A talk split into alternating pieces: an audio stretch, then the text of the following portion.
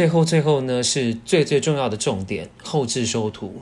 基本上呢，再专业的设备拍出来的照片啊，它都还是会有需要后置的进步空间。那如果依照我前面的分享去进行拍摄的话，其实还是有可能会有很多不足的情况，例如像是天气的状况每天都不太一样，又或者是每个人家里面的环境光线的强弱都不一样。那你选用的盘器呢，或者是你蛋糕颜色的明显度、鲜艳度呢，全部都是变因。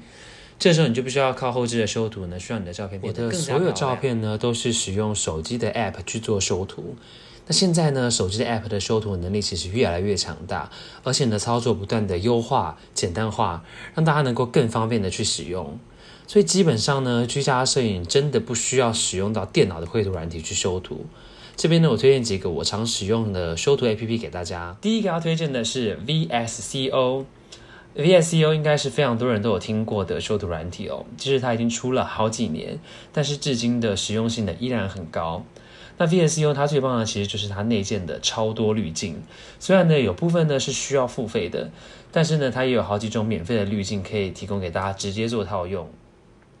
直接套用滤镜的最大优点呢就是快速，而且 VSCO 内建滤镜真的也是非常有质感。像我个人就很爱套用像是零四、A 六、A 九。这几个免费的滤镜，去强调我照片中的光线的对比度，那进而呢凸显出蛋糕的颜色跟轮廓。再加上几个滤镜呢，是我个人比较喜欢的冷色调，它能够呈现出比较沉稳的感觉，所以呢是我自己最爱用的几种滤镜。而且 VSCO 有一个非常棒的地方，它能够直接套用 A 照片的滤镜效果到 B、C、D 其他不同张照片上面。如果你今天自己挑选出了一个你觉得很完美的滤镜比例，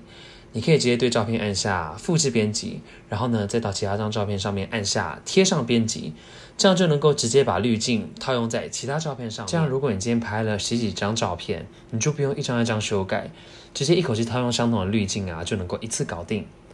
而且最大的优点是呢，你还能够维持你照片的风格是完全完全一致的。这对于 IG 这类型的社群网站的视觉经营啊是非常实用、非常有帮助的哦。此外呢 V S U 的界面也非常的直觉，用一次你就能够抓到感觉，那多用几次呢，你就能够轻松的上手，基本上没有太大的难度。所以呢，如果还不认识 VSCO 的朋友啊，推荐你尽快去下载来使用哦。